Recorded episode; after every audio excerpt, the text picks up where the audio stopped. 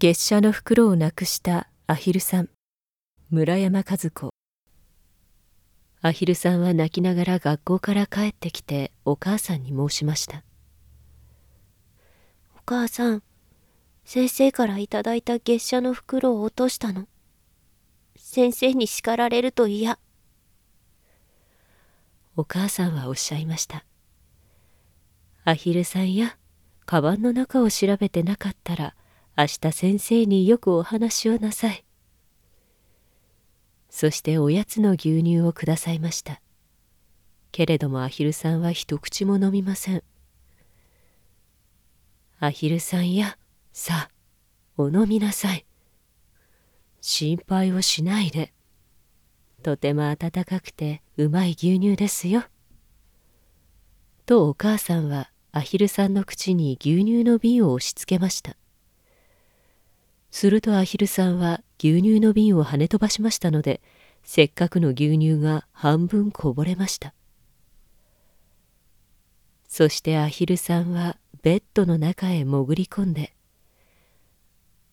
お母さん、今すぐ月謝の袋を見つけてください。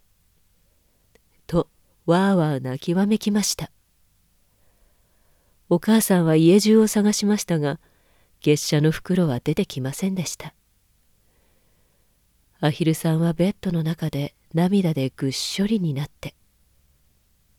ああ、私が月謝の袋屋さんだったら、私はどんなに幸せだったろう。私はこんなに心配しないでも済んだのに。そして私は月謝の袋をなくして心配で心配で泣いている世界中の子供に一枚ずつタダであげるのに。と思いました。けれどもアヒルさんは月謝の袋屋さんではありません。本当にかわいそうなアヒルさんです。ところが、その晩は大変良いお月夜でした。学校の先生のカラスさんは散歩に出かけてアヒルさんの家の前を通りかかりました。アヒルさんのお母さんは先生に申しました。先生。うちのアヒルさんは月謝の袋を落としたと言って泣いてばかりいて牛乳も飲みません。カラス先生はベッドの中へ潜ってしまったアヒルさんをベッドから引き出して申しました。